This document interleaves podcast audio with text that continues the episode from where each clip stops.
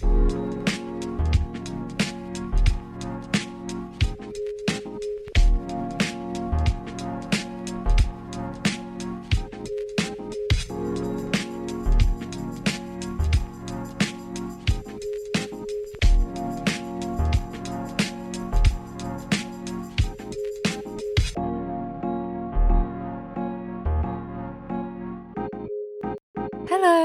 welcome to this Endo Life, episode 17. I'm Jessica Duffin, and this podcast is all about bringing you guests who are battling chronic conditions and mental health issues in their own unique ways and are changing the lives of others with their amazing work. This episode is sponsored by the Gluten Free Baking Academy. The Gluten Free Baking Academy was started by the lovely Heather Crosby, who's been on the podcast twice before. It's a four week online course designed to help you to live a life that still has bread in it, still has bagels in it, still has pizza bases in it, um, even with endometriosis or other um, gluten sensitivities or intolerances. The course is four weeks and it's online. It includes 18 lessons, so that's six hours in total, and six start to finish baking videos broken up into four weekly modules. So, module one is rules and tools. So, what you need for baking and like the basics so you understand like how to bind and things like that. Flatbreads is the second week. So, from tortillas to flatbreads to crepes. Quick breads is the first, third week. And yeasted breads, so sandwich loaves. Um, sourdough bread. Oh my gosh, which I can't wait to make. And then on top of that, you get bonuses once you've finished it you get a heap load of recipes. Um so in total it's a, i think 36 total recipes and they include english muffins burger buns um, monkey bread cinnamon rolls just all those kind of things that you miss. If you are interested in taking a free tour or um, enrolling enrollment ends on March the 4th, and the course starts on March the 5th. If you follow the links in my show notes to the Gluten Free Baking Academy, then you will either be able to enroll or take the course there. And by using these links, you will be supporting this endo life and helping me to keep providing free podcasts and free content to help others with endometriosis.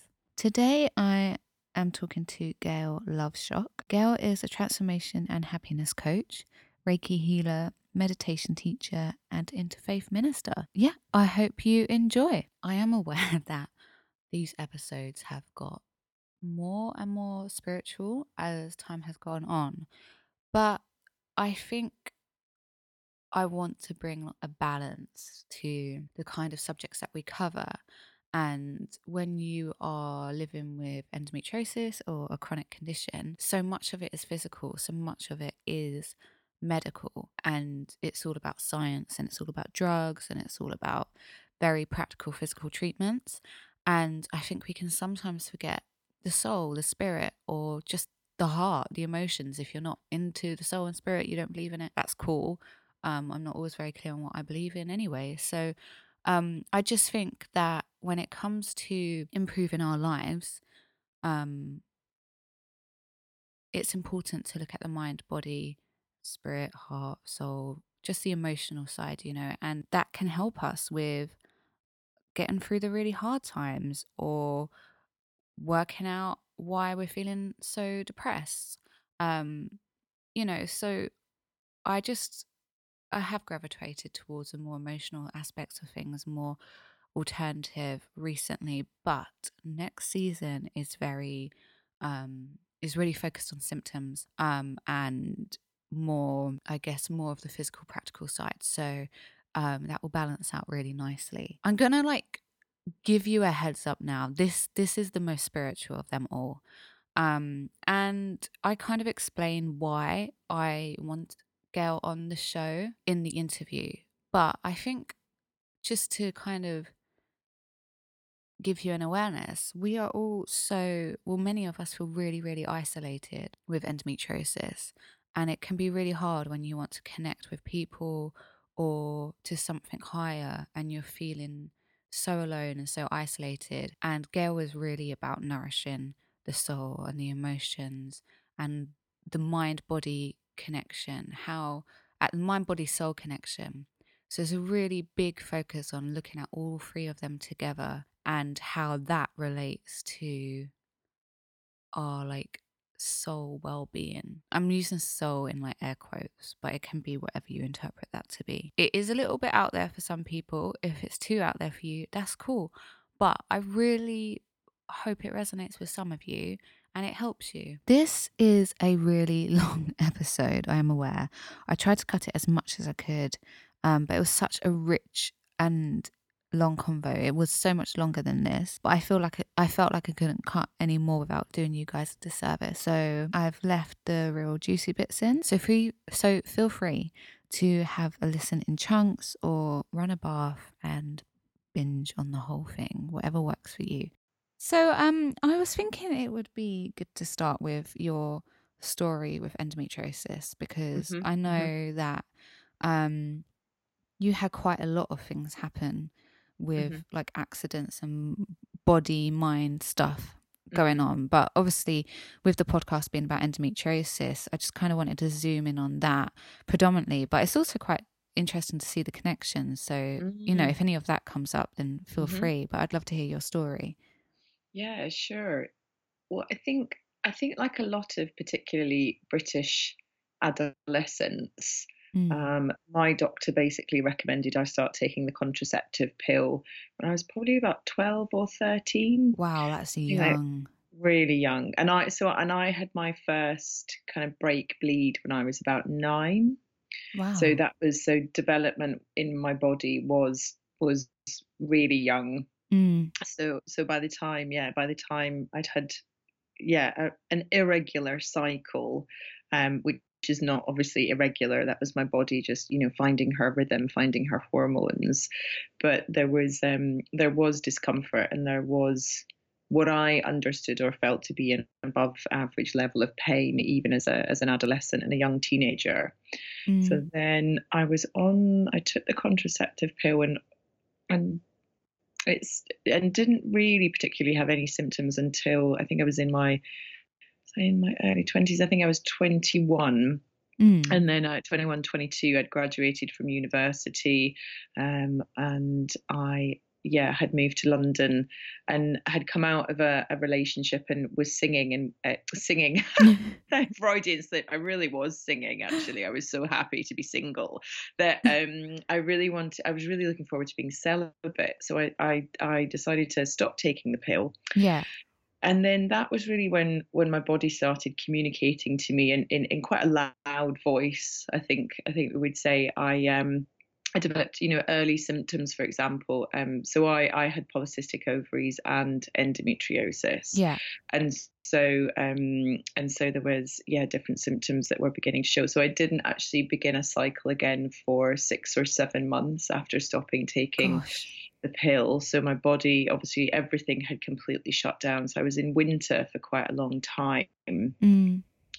um, but then I, yeah, I had sort of started to develop, you know, sort of um, like mustache hair, for example, a little bit of hair around the chin, Yeah. a little bit of hair on, um, you know, like around my tummy button, for example, um, and just yeah, my my body was shifting a little bit. I'd trained as a dancer, so I was always.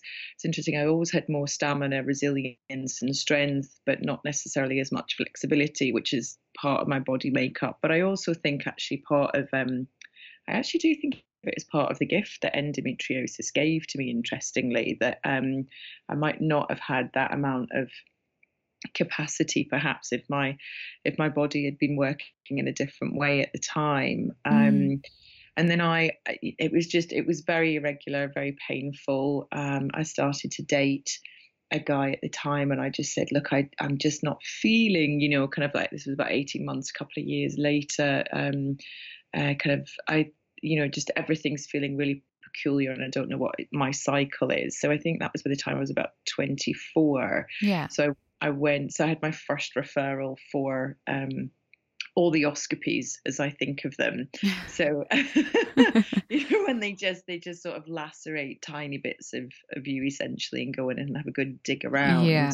Yeah. So, um, and then I think, you know, for anybody that, that hasn't gone through the experience of pre-consultation, consultation, then through into surgery, one of, one of the most really frightening and unspoken elements about that was was that extraordinary waiver that they make you sign essentially before they put you under anesthesia which essentially says you know if we accidentally laser off a fallopian tube that's on you not us mm. and and obviously it's not quite as barbaric as that yeah but essentially you know that's what they're saying that you know if your fertility is affected then that is that is a risk uh, you know that you you and your um, sound peace in mind you know have to have to sort of sign up for so mm.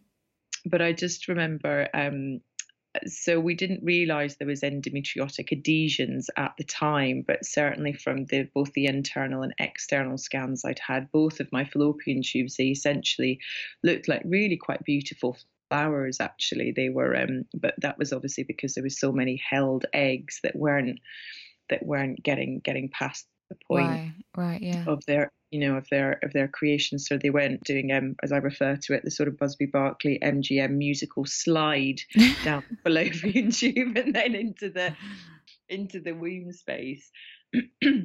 And then for me i had and and it aligns in in part with also the development of my um, of my work these days. So I had a very spiritual and very mystical experience when I when I started um, to to come around from sort, sort of post procedure post operation um, because I'd been under general anaesthetic and I, yeah. I I just heard this voice say Gail they did a lot more than they said they were going to do it's really going to hurt can you just take a breath and prepare yourself and I just, I heard it so wow. clearly as if somebody was standing right beside me. And then in that instant, there was just this unparalleled sensation of pain, you know, in the, in the abdomen, which because it had transpired that then there was um, adhesions, and they they had indeed decided to to laser them, and sort of as I as I opened both eyes, that that pain was was quick to capture my attention, and then there was nobody standing around me. So that that mystical experience really had been what I considered um, a, a, very pure interaction with the divine or with the with the angelic team, as I think of it, mm-hmm. or or you know, or perhaps even that somewhere my subconscious was very clearly able to communicate that you know it had been aware and witness to what had happened on the on the operating table, but um, and giving me a little bit of warning and then um, a few minutes later, the the surgeon was was very generous um, in coming towards me and then proceeding to show me photographs, essentially of my open insides. Ooh, yeah, lovely. and lovely, which you know, which is a which is a, an unexpected self portrait. Mm. I think yeah, we might we might say. So I had all these sensations, this this real discomfort, these these images. Um, which interestingly I kept for years and years because I, I sort of I sort of felt unable to to release them mm. um, and um, and and until actually a, um, a few years ago when I when I really I thought I just don't need to I don't need to look at these and I don't need to keep these as, as some sort of um, yeah sort of talisman for for that experience with with that particular group of um of care you know of carers and and that that medical team were doing the best that they knew what to do with. Um yeah but in that instant uh, in in all of those moments that were unfolding i just made a, a, an absolute divine oath that i would never again experience that type of pain. I would never again put my put my body or my hands um, or put my body into the hands of of someone that thought it was appropriate to conduct themselves in that manner and in that moment of of almost what became hostile vulnerability actually.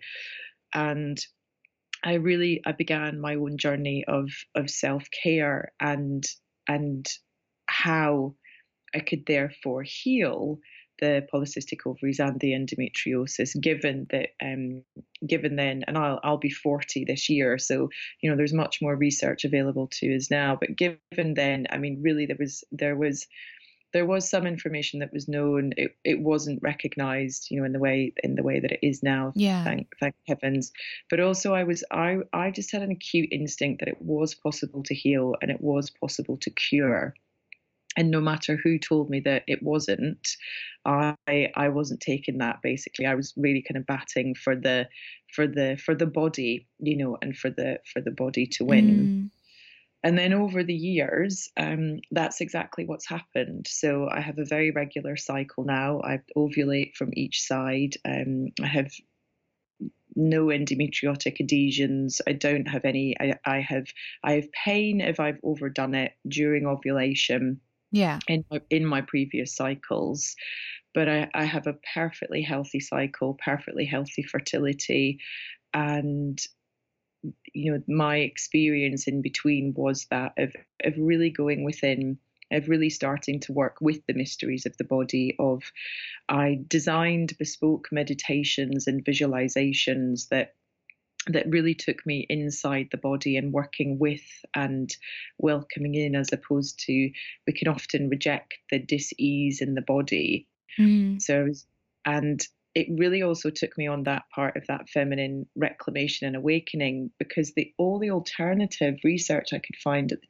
time, you know, good 15 years ago, particularly coming out of Harvard and coming out of studies in America, was that we all, a little like um, cancer or other other challenges within the body, you know, have capacity for the endometriotic cells to be co-created and that there was a question mark or an inquiry around that in denying uh, my own femininity, and I can only speak for myself. So, for example, starting to take the contraceptive pill at such a young age with um, uneducated alternatives at the time, that in fact what had happened is that I had denied so much of myself, I had created a war zone in my own womb. Right.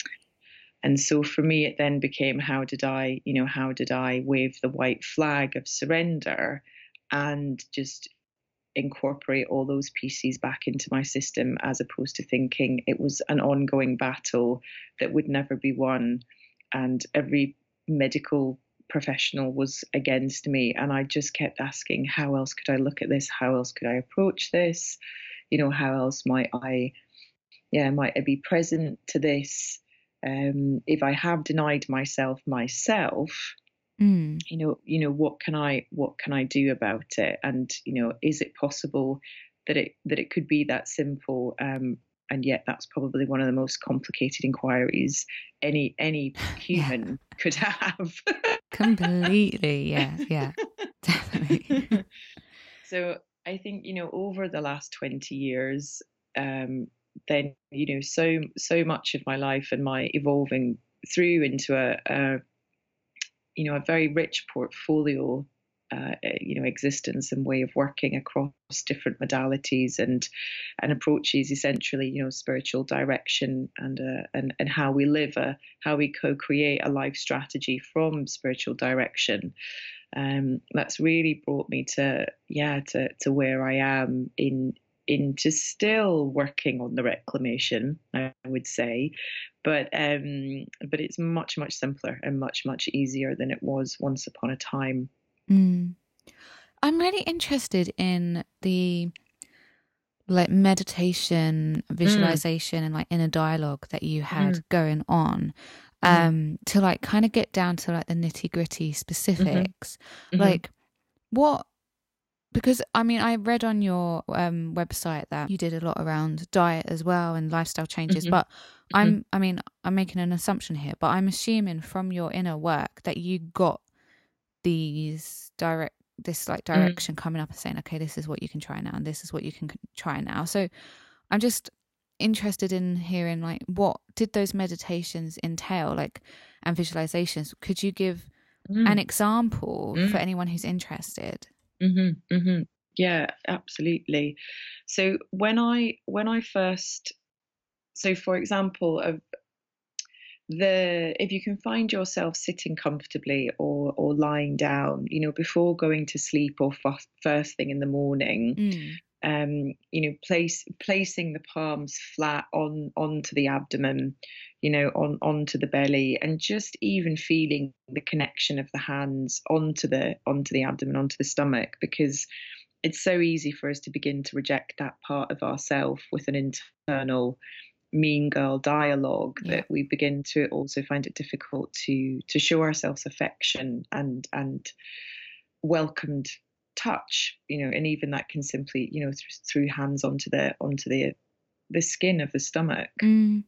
and so even in that and just being available to to touch the belly essentially and accept it for for all it is because obviously we know there's a, there can be a lot of inflammation a lot of bloating um, a lot of rejection of that but just really being that that's the body right now as it is as it is at the moment and then for me when i when i first went in and what i mean by that was i really just asked my body can you can you show me what's going on in there can you give me a visual can you give me some some sign or some some connection so that I can understand what I'm working with? Yeah. And and the first image I was given was was a really quite shocking, dark, bloody, uh, sort of puddled, wet um, earth covered in barbed wire.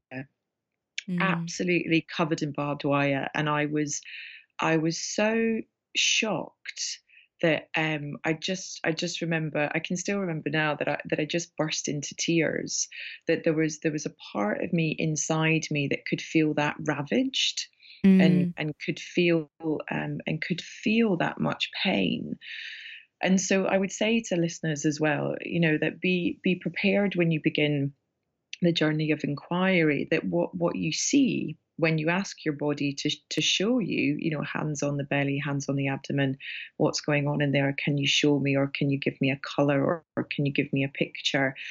It it might be much darker than you'd anticipated. Mm. And actually, part of that process is understanding the darkness of pain and also understanding that everything is born in the dark including us, you know, where the, the womb is dark, you know, yeah, we're, we're, we're created in the dark, we're born of the dark. Everything, everything in nature is born of the dark, and it's okay. It's uh, it's a really safe space. But again, because we're, you know, again, um, you know, we're trying to to use spiritual terms, you know, bring a lot of light to things and, mm. and you know, mm. be present to things. But actually sometimes it's okay to go into into the puddle, essentially, the muddy puddle, um, yeah. which is which is a bit like my my uterus at the time. And so I thought, and then again, so then I asked, I said, what would help? You know, what would help you? And I got this word back. Um, I heard um, recognition. And I thought, okay, you know, and that's so much you know, asking for, you know, what would help, or again, Sorry, can you give me sneezed. a word? no, that's all right, bless you. I take that as the sneeze of sneeze of affirmation, yeah. which which really happens a lot in my work. There'll oh always gosh. be a sneeze from somewhere, so thank you for that. And so, yeah, so this, you know, connection. What is the image? Show me, you know, tell me, guide me, being available for what it is without judgment, just accepting it for what it was. And then the next layer of that being, you know, what is it? You know, what, what can I do? How can I help? And recognition. So I remember thinking and saying, okay, I, I recognize you. I recognize this pain. I recognize this. This does not look like a luscious landscape where where life might blossom. And from there, I you know then said, okay, well, what's something what you know what's something I could do or how do we change this landscape? And I was just shown this image of a of a seed, which again, interestingly, you know, over over two decades, again has become so much of of my work and who I am. So mm. I I literally visualized planting seeds and and I I just felt this. It was almost a contraction. It wasn't. I wouldn't say it was a twinge, and it it was discomfort, but it wasn't pain. But it felt like my womb sighed, "Thank you." You know, it felt like my wow. womb sighed, "Thank you," and I was just like, "Okay." And that, you know, that was the beginning, and that can be plenty. That could take a few minutes. That could take you know half an hour that could it, you know it could happen in the bath it could happen in the shower it could it could happen in a changing room you know hand to belly and then breathing deeply into the belly as well always coming back to breath. Mm. and then and then over over space and over time and i would i would say it was a in the first instance it was probably a year. What started to happen was every day I would go into that visualization, almost like I was walking into a garden Mm-hmm. And I, I, would look around and I would see what was going on. And again, I would ask the same things, you know, what can I do for you? What's happening? Can you show me? Can you guide me? What do you want? What's something or an action I can take or what's something I can do? And then very, very gradually, the barbed wire started to retract. it started to dissipate, and then tiny, tiny shoots um, of greenery started to to appear in in the visualization wow. and then interestingly at the same time my cycle was it was moving and it was shifting and um, i actually went and worked with a billings counselor which um, Billings is a, um, a natural, uh, natural fertility. So you're you essentially okay. the, you essentially learn how to measure your mucus. Uh, you right, take your yeah. temperature. You know, it, will have various other names, but um, but it, but I essentially I think Billings may well have come out of um, Catholicism actually. Um, when I when I think about it now, but at the time it was the only thing I could find which might help me understand, you know, just what was going on because mm. um, Western um, yeah Western medicine wasn't being particularly fruitful in in in my search or in my process. Yeah. And then over a year or so, understanding that a bit more, I was tracking my cycles going in, gardening, if you will.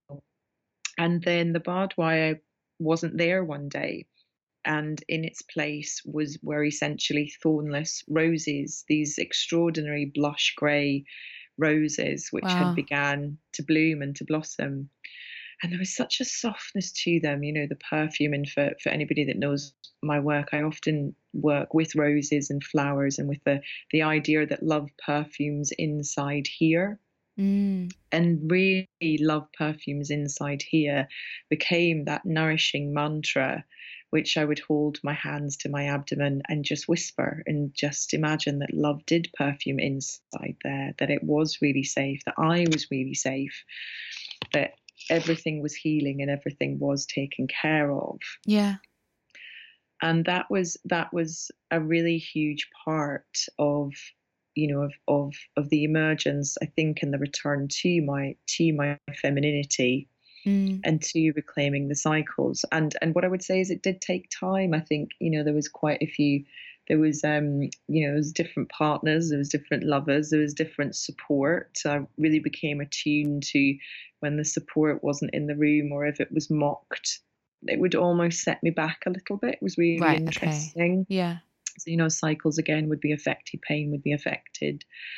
And then certainly um leading to my yeah to my um my husband and he and I've been together for for almost 10 years. And and at the time at the beginning I was really able um I was really able to say you know I've been, I've basically been working through this for for about 10 years. And you know it does cause discomfort and there's lots of different things. But you know this is what endometriosis and polycystic ovaries look like. And meditation and visualization is a huge part of that for me and a and a huge part of what has helped. And um, and just just that being accepted you know that really being accepted and not necessarily understood because i think sometimes we also put a lot of pressure on our partners friends communities to um, to accept with knowledge whereas actually sometimes just acceptance is is it's more than enough you know it's more than enough. They won't know you know my husband will never know what i'm going through if there's been a glitch in the system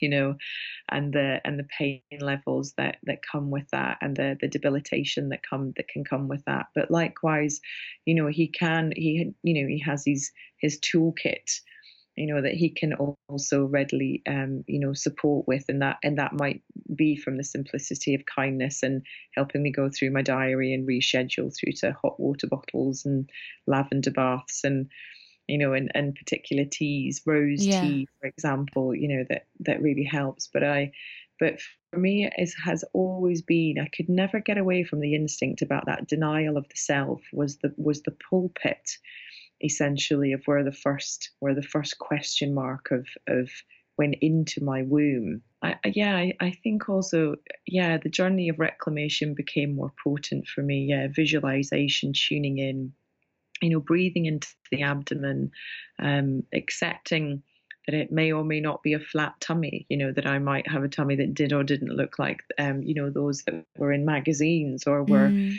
you know, on television, that, um, that the journey with the cells of endometriosis and in my case, polycystic ovaries, there is a, there is an inquiry There's a really gentle inquiry to be in what we think of now and, and understand, or I understand more of now, in the divine feminine, which is about receiving, which is about receiving ourselves. Mm. It's about receiving support. It's about receiving guidance. It's about receiving nourishment and absolutely as you referred to you know movement always helps. For me yoga was was also a go-to and remains a go-to. Um, you know uh, lifestyle and food choices sleep all the very very basic things which actually just generally help us as humans. Breath hydration getting out in nature moving eating well um, and in fact there's a japanese I can't remember what the word is, but it basically means 80% full so that you leave 20% for digestion and comfort. Right. And I think, you know, there's there was a huge part in that for me as well that um that actually my body was already full of pain and my trying to add anything else to it wasn't going to help. Mm.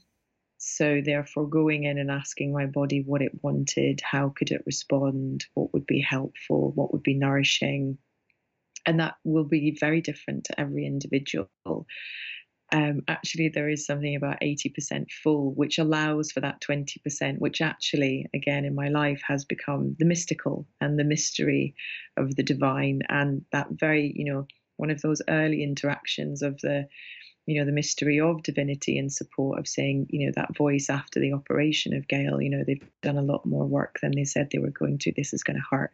Prepare yourself. Mm.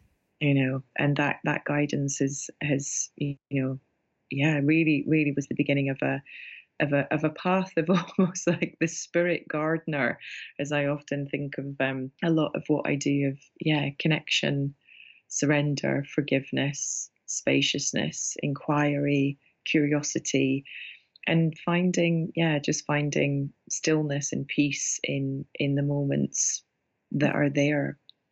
Yeah, it's really really beautiful actually. I want to like I guess in a way address the elephant in the in the podcast i guess.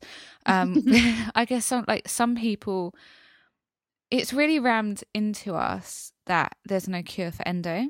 Mm-hmm, mm-hmm. and um obviously we're not scientists. There's no known scientific cure. Um but i guess there's there's a difference between the word like healing and cure mm. and maybe I reference to heal quite a lot, and I think in my perception of heal, um, I look at it as like maybe getting endo to a point where it's really manageable. It's like not affecting my life. Mm-hmm, um, mm-hmm. For example, Jessica Milan, I don't think she ever says the word heal, but she, I think she says manage, but she lives mm-hmm. essentially like endo free. I mean, mm-hmm. she's she had a lap recently um, and it turned out she's got loads of it but she's ma- she manages it so much that she can't it doesn't affect her at all. She feels like completely healthy and she actually feels amazing. So i think in my head that's like how i would um, interpret like healing of it. That it's mm-hmm. you know that it the disease might still be there on some level but it's it's really or it might not have grown but you know it's i guess just I'm always careful with the word like cure, but I at the same time I think everyone has every right to deal with their endometriosis in whatever way see like suits them. So mm-hmm. do you see yourself as like healed or cu- like cured? How would you like mm-hmm. because you just mentioned it like early, you mm-hmm. know that was a really mm-hmm. big thing for you like mm-hmm. saying that people were telling you that you couldn't cure it. Mm-hmm, mm-hmm. Yeah, I, d- I do see myself as cured. Um, yeah, I really do actually. I don't, I wouldn't, yeah, I'm just, excuse my sort of fumbling for words. I'm just no, thinking about that. I'm I, what I'm feeling into is actually is, is, is almost the societal challenge, the rebellion mm-hmm. of saying I cured myself of endometriosis. I mean, it, it feels sort of very big and suave, doesn't it? It's sort of a, it's it feels like it feels like such a powerful statement and yeah. and yet it's a powerful statement i i believe in my own body to be my truth yeah yeah and um and i think that sometimes i yeah i have cyclical interruptions because i've i have not lived well in the previous cycle I I don't put that down to endometriosis. I think if I did, then I would feel as if it was still something that was in me Mm. that I that I that I carried. Um, now, look, it's also fair to say, you know, I've I've had no um, surgical inquiry for since since that first time, so that it there may well be, and I just don't know about it, and perhaps I am managing it, you know, and, and managing it and living and and living well, but I don't identify with it anymore, and I think that was That's a big really, part of it Mm-hmm. You know and similarly with the polycystic ovaries they are allegedly uncurable and yet i know for a fact that that is not something that it that is being experienced in my body because i i wouldn't have a regular cycle um if that you know if that were the case. Um i don't have any symptoms you know the my weight's my weight you know my you know the I don't have facial hair or abdominal hair anymore. You know, there's all of these little, you know, the telltale signs, etc. That you know that we can often hide and that we're often worried about. Um, you know, there, there. I mean, if there is anything, it's there in the presence of the fact I'm nearly forty, and there's a process that's happening in the body. But you know, I don't put it down to to to necessarily the um yeah the that which we've been told because I, for me what happens and because I am so visual because I, and because I'm around um, because I am experiential in my understanding of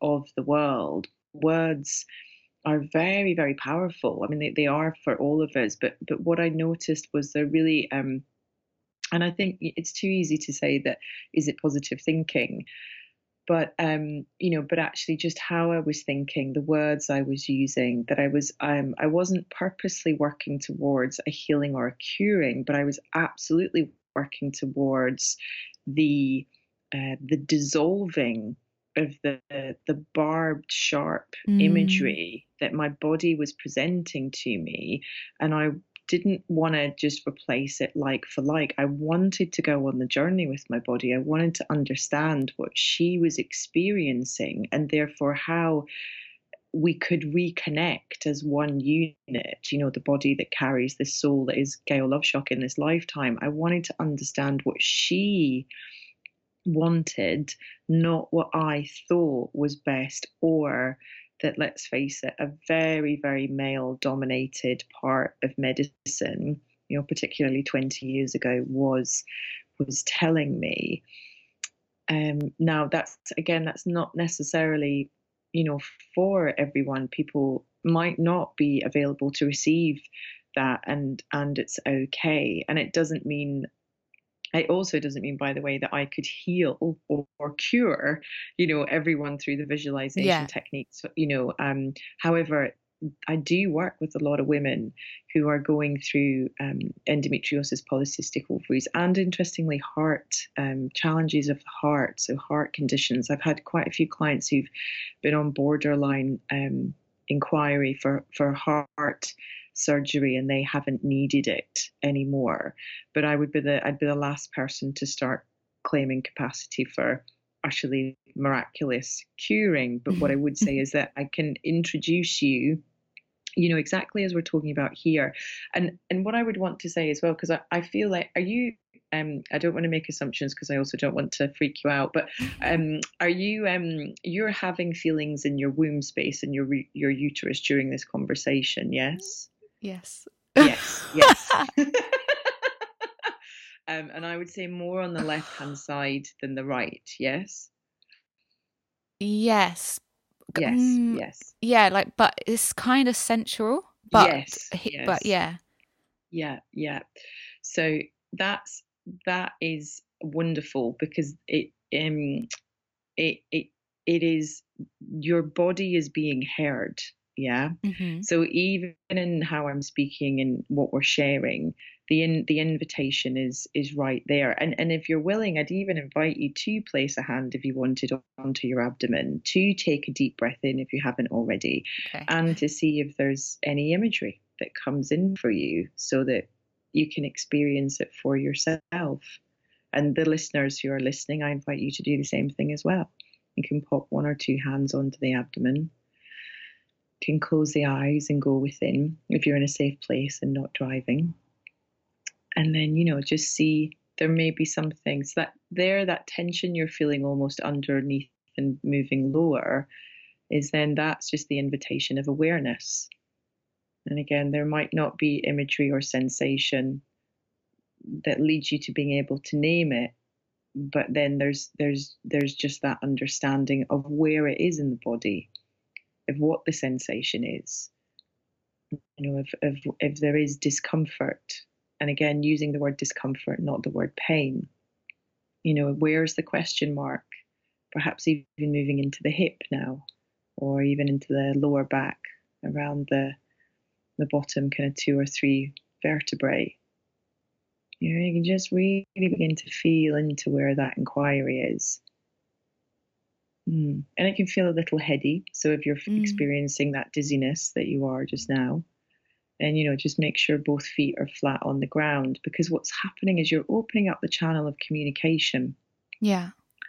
And that's all we want. That really, that's that's all we want, and that that's where where I was. Now you also might be feeling a little bit of unexpected grief coming up as that channel of communication is is opened and that's okay too because this does come with grief because we have disconnected from a part of ourselves and now we are witnessing ourselves it's like what you know the um the sufis the desert fathers they they refer to god as the old friend so mm. for for me through this journey my womb became the old friend you know, and I would welcome conversation with her, you know, kind of almost imagining sitting fireside. And almost yeah. that increase in that you're having there in circulation, a little bit of a heavier heartbeat, maybe even happening in the chest right now. Again, that's flow, that's that's opening, that's you know, part of what led me as we work through this, part of what led me to um, training in Kundalini, for example, was was also an inquiry that perhaps I had shoved all my sexual, sensual energy, my Shakti, my Kundalini, so far down into the bottom of my body, it basically ripped my insides about.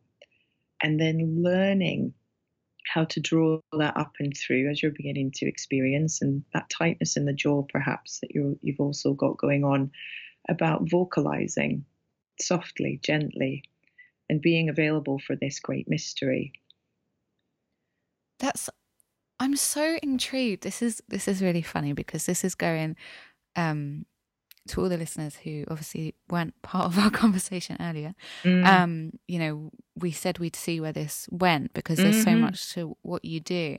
And mm. something that I'm really interested in and, and I'm always kind of in a state of conflict about, I guess, is I so I'm I'm not even pretty sure. Like I, am 100% sure that I rejected.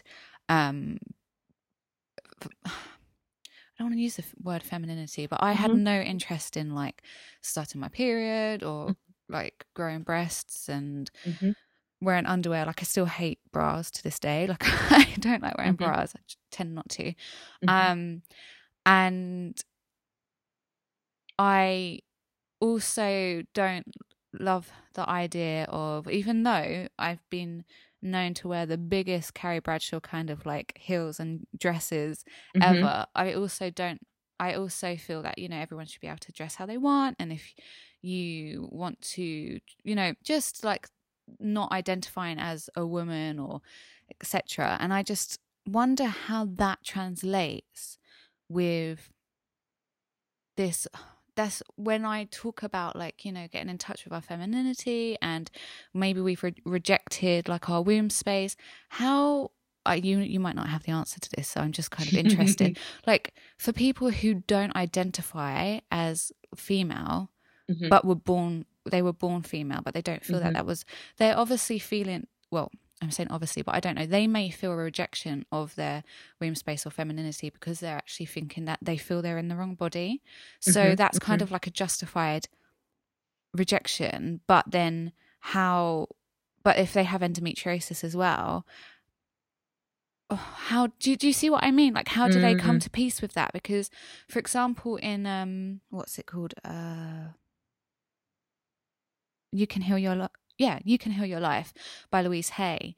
Um, she says that endometriosis is a rejection of like our womanhood or so, or mm-hmm. something along those lines. And I just thought it was obviously written a long time ago and it's a brilliant book, but it does make me think, well, what about the people who, yeah, they they don't embrace their womanhood because they don't feel like they're a woman as in the way society sees a woman whatever that whatever that may be maybe they don't identify as a man maybe they don't identify as like your as a, the gender that we you know the two genders we describe in society so i just that's something that i get really caught up on mm-hmm, mm-hmm. because mm-hmm. i don't know how to I want the podcast and my site to be as accessible as possible for everyone. And I realize it's very far from that at the moment. But at the same time, I also see where I also know that I've personally rejected quite a lot of like my femininity and I think that's part of my issue that I've got to personally deal with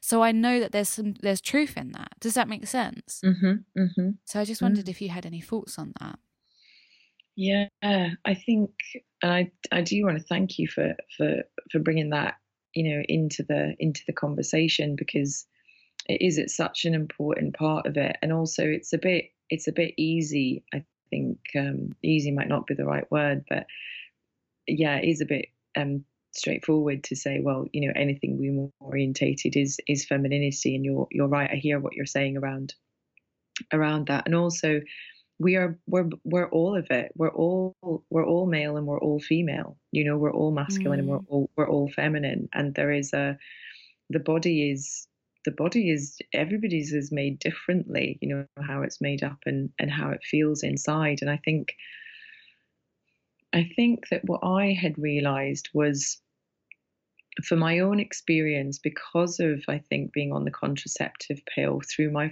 formative years through adolescence to young adulthood, my relationship to my body and as a and as a woman was was interrupted yeah. and so you know and so essentially medically it had been it had been interrupted and therefore that you know therefore that was really part of an inquiry which which opened up for me I also, um, you know, do I do I think that stands for me now? I think that, you know, I think that again, as as humans, the journey of reclamation of all of our parts is huge. You know, uh, wherever we are and however we sit in terms of the of, of gender, if we even identify with a, a gender at all, but we're so in you know we're sort of so indoctrinated in in gender in in all of our language in the masculine and feminine in the you know in how we describe it that i suppose what i would want to say to people is that if we if we go under a layer again and were to express an inquiry as to simply how we might welcome more of our parts without them being identified either as masculine or feminine but simply as us then the inquiry becomes how do I learn to live and accept with myself exactly as I am right now? Now, that inquiry becomes more potent if we feel that we have perhaps been a little bit unkind to ourselves during this lifetime. And therefore, how might those actions have shown up? And so, in those cases, whether related to endometriosis or not, there's another invitation to, to welcome those wounds and again, this is almost, you know, the barbed wire of the of the puddle of the womb, as we were mm. talking about earlier. And to simply realize that, you know, self-care, and I'm training as a as an interfaith minister this and next year, which which is about unity. And mm. you know, one spirit ministry is a, is about that which aligns and connects us. You know, it's our similarities. It's not about that which differentiates us. But something we've been in deep discussion and learning about is that self care, self with a capital S, is actually care of the spirit, it's care of the soul. And when you ask what the soul needs and what the spirit needs, and of course there's there's many many um, there's many places and many uh, traditions and faiths that believe the soul resides in the abdomen, in the belly, in in the and in right. women that's the womb, and you know in, in men that's that's around the that's still around the the lower pelvic region. Mm. If if we consider the inquiry from that place, and therefore self care with a capital S is an inquiry about how to accept that we are both soul and body or spirit and soul and therefore it's that connection which needs to be made. You know a, a great teacher of mine Meggan Watterson always says we are 100% divine so the soul the essence and 100% human. You know we're also 100% feminine we're 100% masculine we're we're not parts we're we're all of it. Yeah so if we take the inquiry really deep, and this is the mystery, this is the great mystic, this is the old friend coming into the conversation now.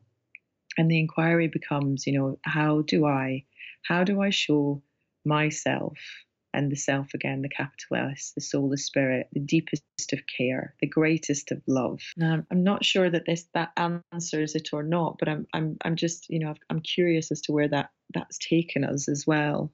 Yeah, I think no, I think it was a really lovely answer, actually. And I feel that the listening in on our bodies mm. and mm. many of us do have these internal battles where we reject certain parts of ourselves where, because of lots of different reasons. And so when we approach it as, right, I want to make peace with that mm. part of myself, mm-hmm, that mm-hmm that sits well with me because it's mm-hmm. about mm-hmm. it, it's about making peace whatever's whatever mm-hmm. it is rather than mm-hmm. rather than me saying okay well it's it's about um you know it's about accepting my mm-hmm. womanhood in in a stereotypical way which uh, mm. which I know that isn't what you meant but I kind of wanted just to open up that discussion mm. um and also with the with what you're talking about creation and spirit m- moving on um you know i wanted to go into your your work um because is it an interfaith minister that you're training mm-hmm. to be right mm-hmm. and mm-hmm. this is a subject that i haven't really we, we haven't touched upon that heavily um in the podcast we've kind of gone down the route of like um kind of goddess power and divine feminine, but we haven't really gone down a route of like religion or faith. Mm-hmm, um, mm-hmm, And I'm really interested in how that plays a part. And we we kind of already discussed that in the terms of like your meditation, your vis- visualizations, and what you the connection you're having between spirit and body, and uh, what you heard as well when you came round. But how do you feel I mean, do you want to explain actually what what you do already and what you're training to do first, and then that might give people more of an idea before I start asking questions. yeah, sure. So I, will I'll try brevity, and I always say if there's if there's anybody out there that can help me with a one-liner elevator pitch, then please get in touch because that would be that would be marvelous. Essentially, what I do is work with mind and body and spirit medicine. Mm-hmm. So that's to meet you where you are and then to walk side by side with you across the next bridge, your bridge, from wherever you are to wherever you want to be. And we walk side by side, and I support you in that journey. Part of that is through spiritual counseling. Part of that is is traditional-ish coaching, but I'm never ever going to say, "Hey, write down your three goals and do that at Tuesday 10:30, and then let me know how you got on." Yeah. And then through mentorship, which is, um, you know, which is much more of a conversational learning process. So I also I talk about my work as as life strategy with spiritual direction. But what led me, um, and it's probably worth saying, so I I started training about 15 years ago. Um, so as a, a, Reiki master teacher, emotional freedom technique, mm-hmm. uh, magnified healing, coaching, meditation, yoga, um, and then over the years working with people such as um, Tony Robbins, um, Dr. Robert Holden, um, and then um, other teachers alongside that. And then and Kundalini also being part of that and so much more. And then, um, yeah, then uh, because of Robert, because of Robert Holdens, he's a founding father of One Spirit Interfaith Ministry. Mm-hmm. That was, became became aware of it again, and it really is a place.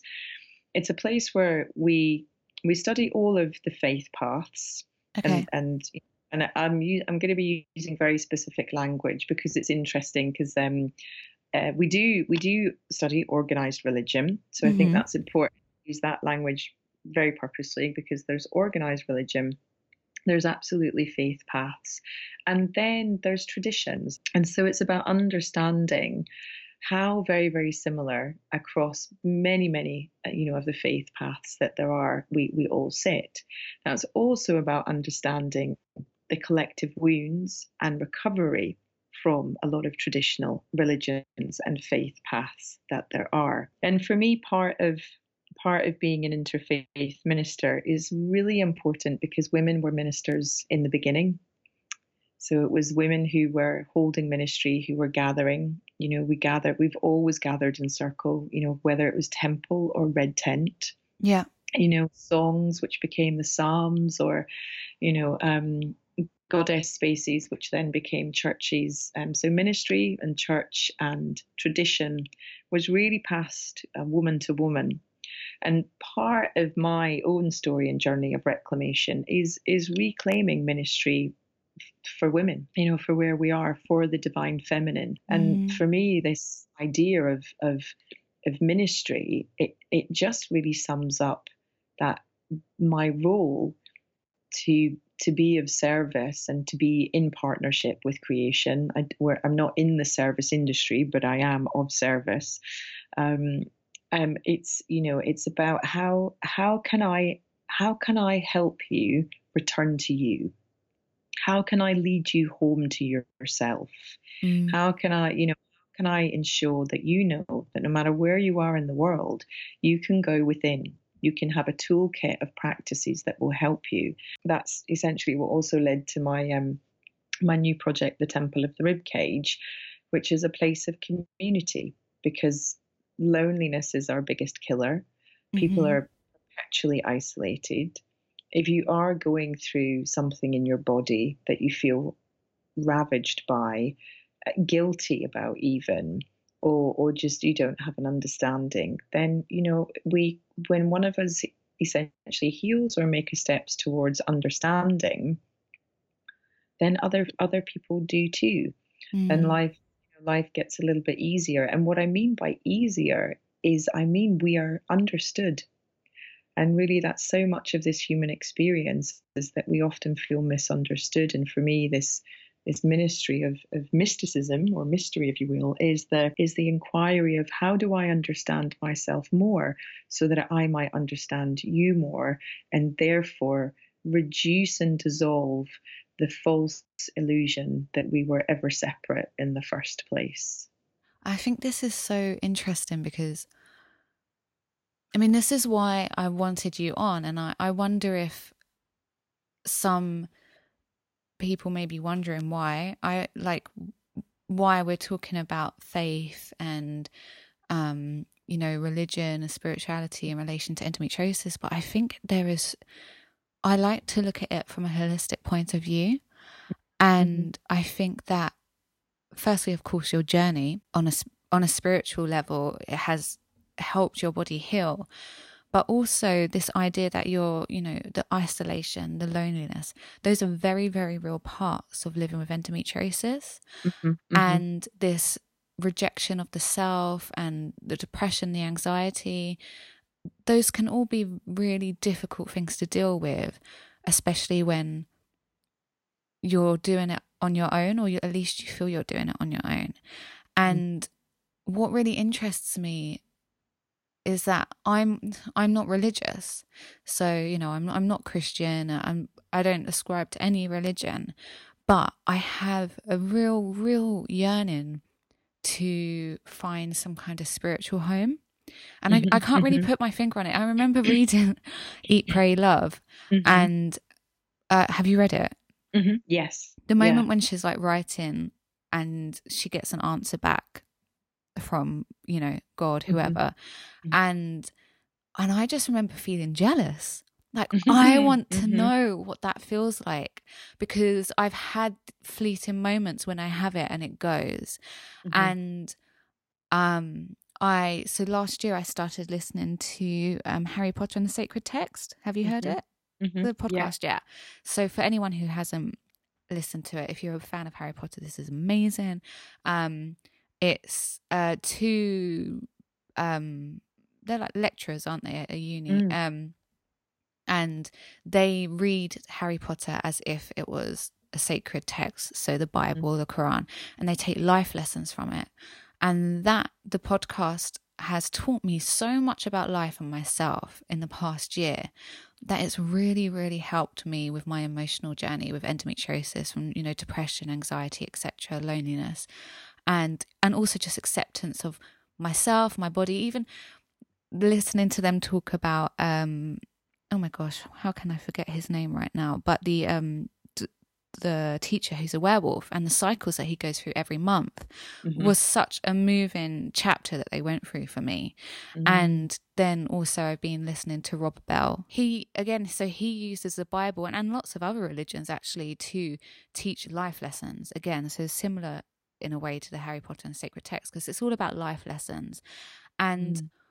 that has been so just so amazing to me because you know I as women, of course, many of us have issues with the church because of the mm-hmm. patriarchy that exists and, you know, the witch hunts and just so many different wounds that have been inflicted on women. So, and I feel that about many other religions. So, trying to find somewhere where you can call your spiritual home and nurture your soul and find a sense of community that has a bit more of a spiritual element, if that's what you're looking for, is very hard when it comes to religion because many of us feel like we can't be feminists or uh you know um feel empowered as women if we mm.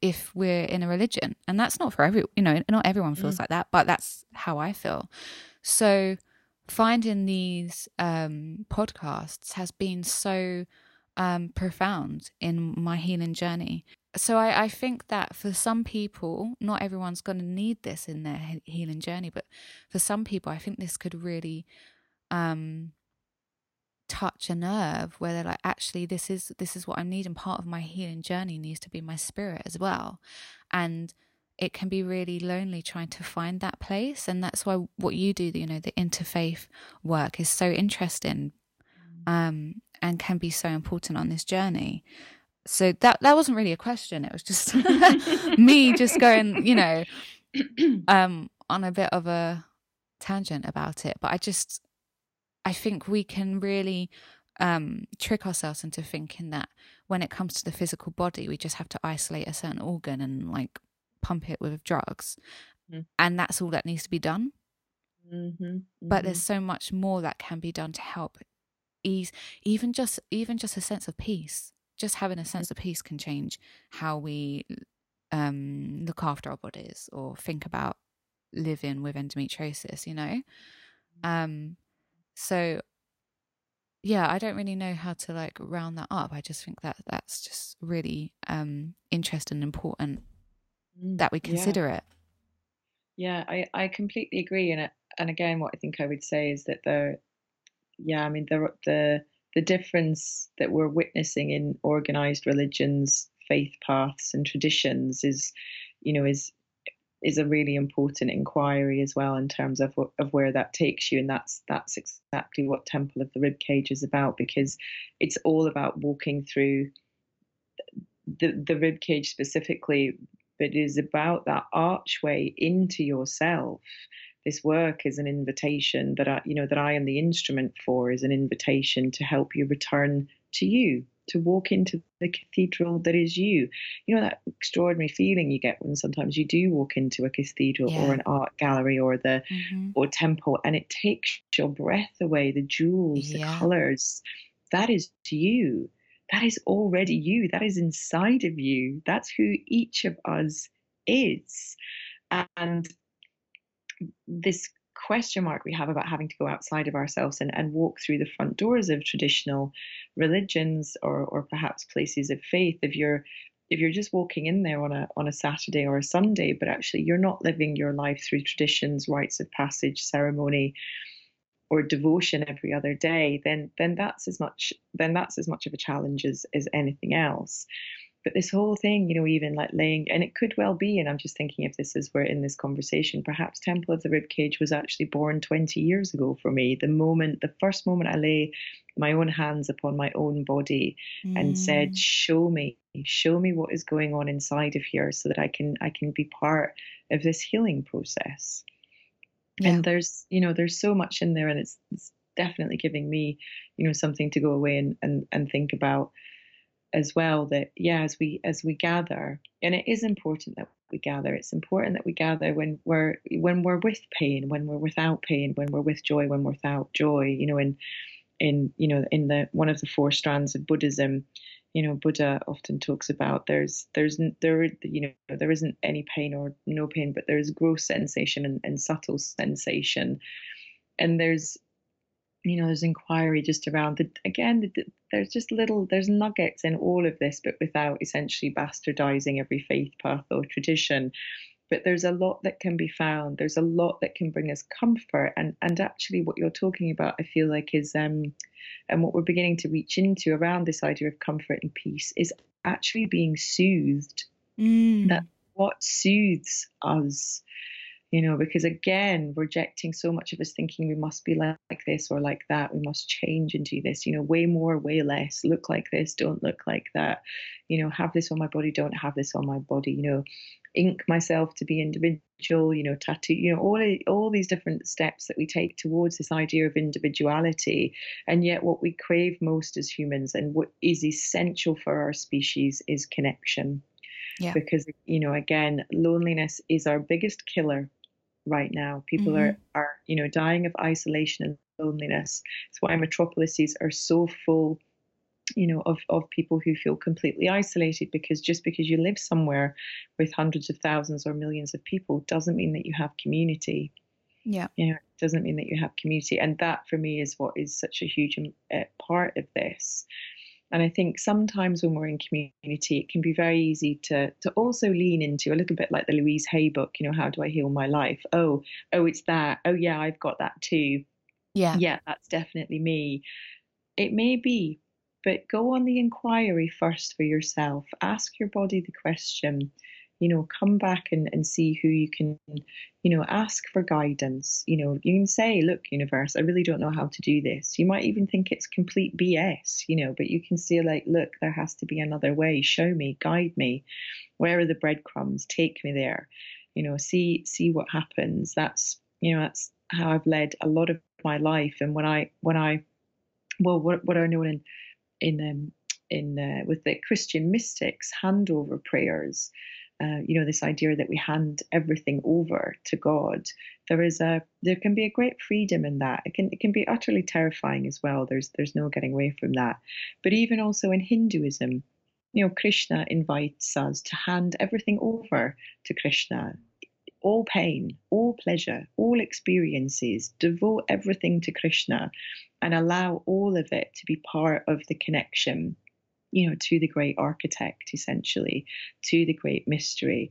And again, for me, these things bring us peace because they have been written about for thousands of years. The love is the thing that binds us all together. Love is what we're really talking about.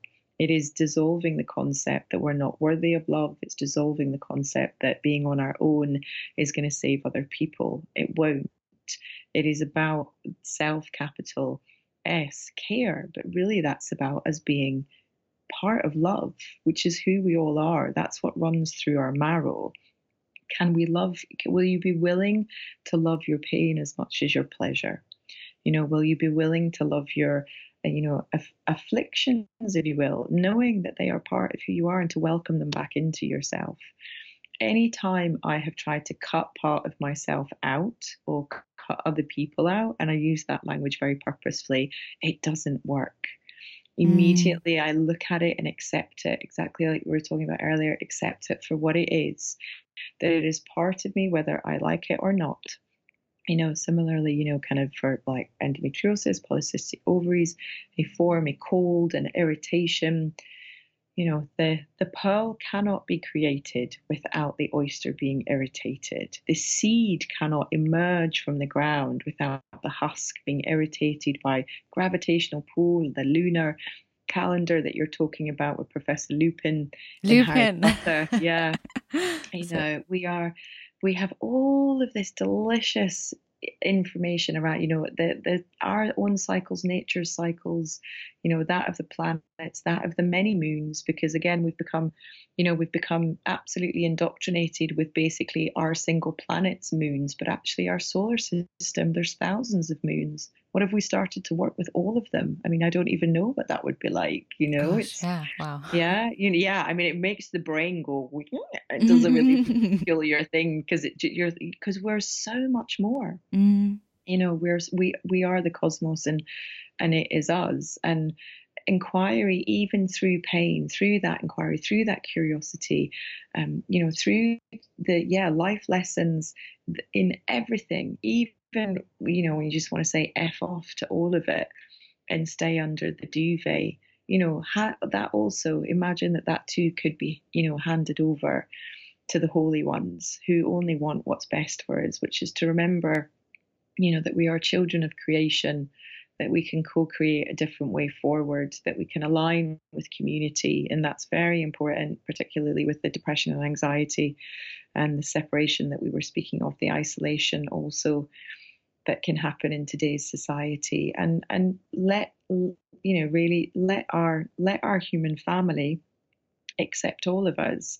And that happens more easily when we accept ourselves and we realize it's possible to to connect you know to say i love you to yourself to say i love you to the parts of us that are screaming out to have a conversation and then to go within and and really find out you know what's a step that can be taken. What can i do for you today?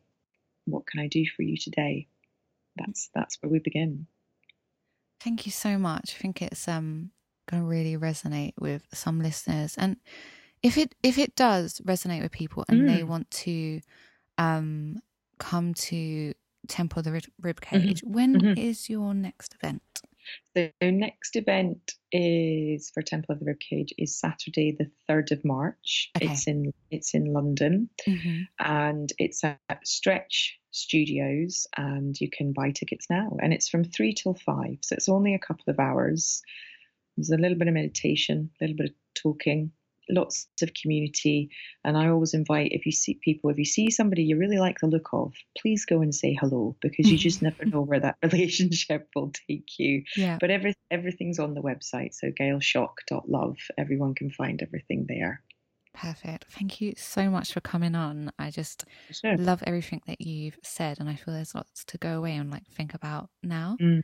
Mm. So, yeah, thank you so much. It's been an honor to have you on. Thank you. So, that's it. Thank you so much for listening. If you liked this podcast, please rate, review, subscribe, share. Um, it will help others to find this podcast. And my aim is to help as many people living with endometriosis as possible. Finally, again, if you're interested in taking the course or finding out more, the links to the Gluten Free Academy are in the show notes. And if you use those links to enroll, then that will support the podcast.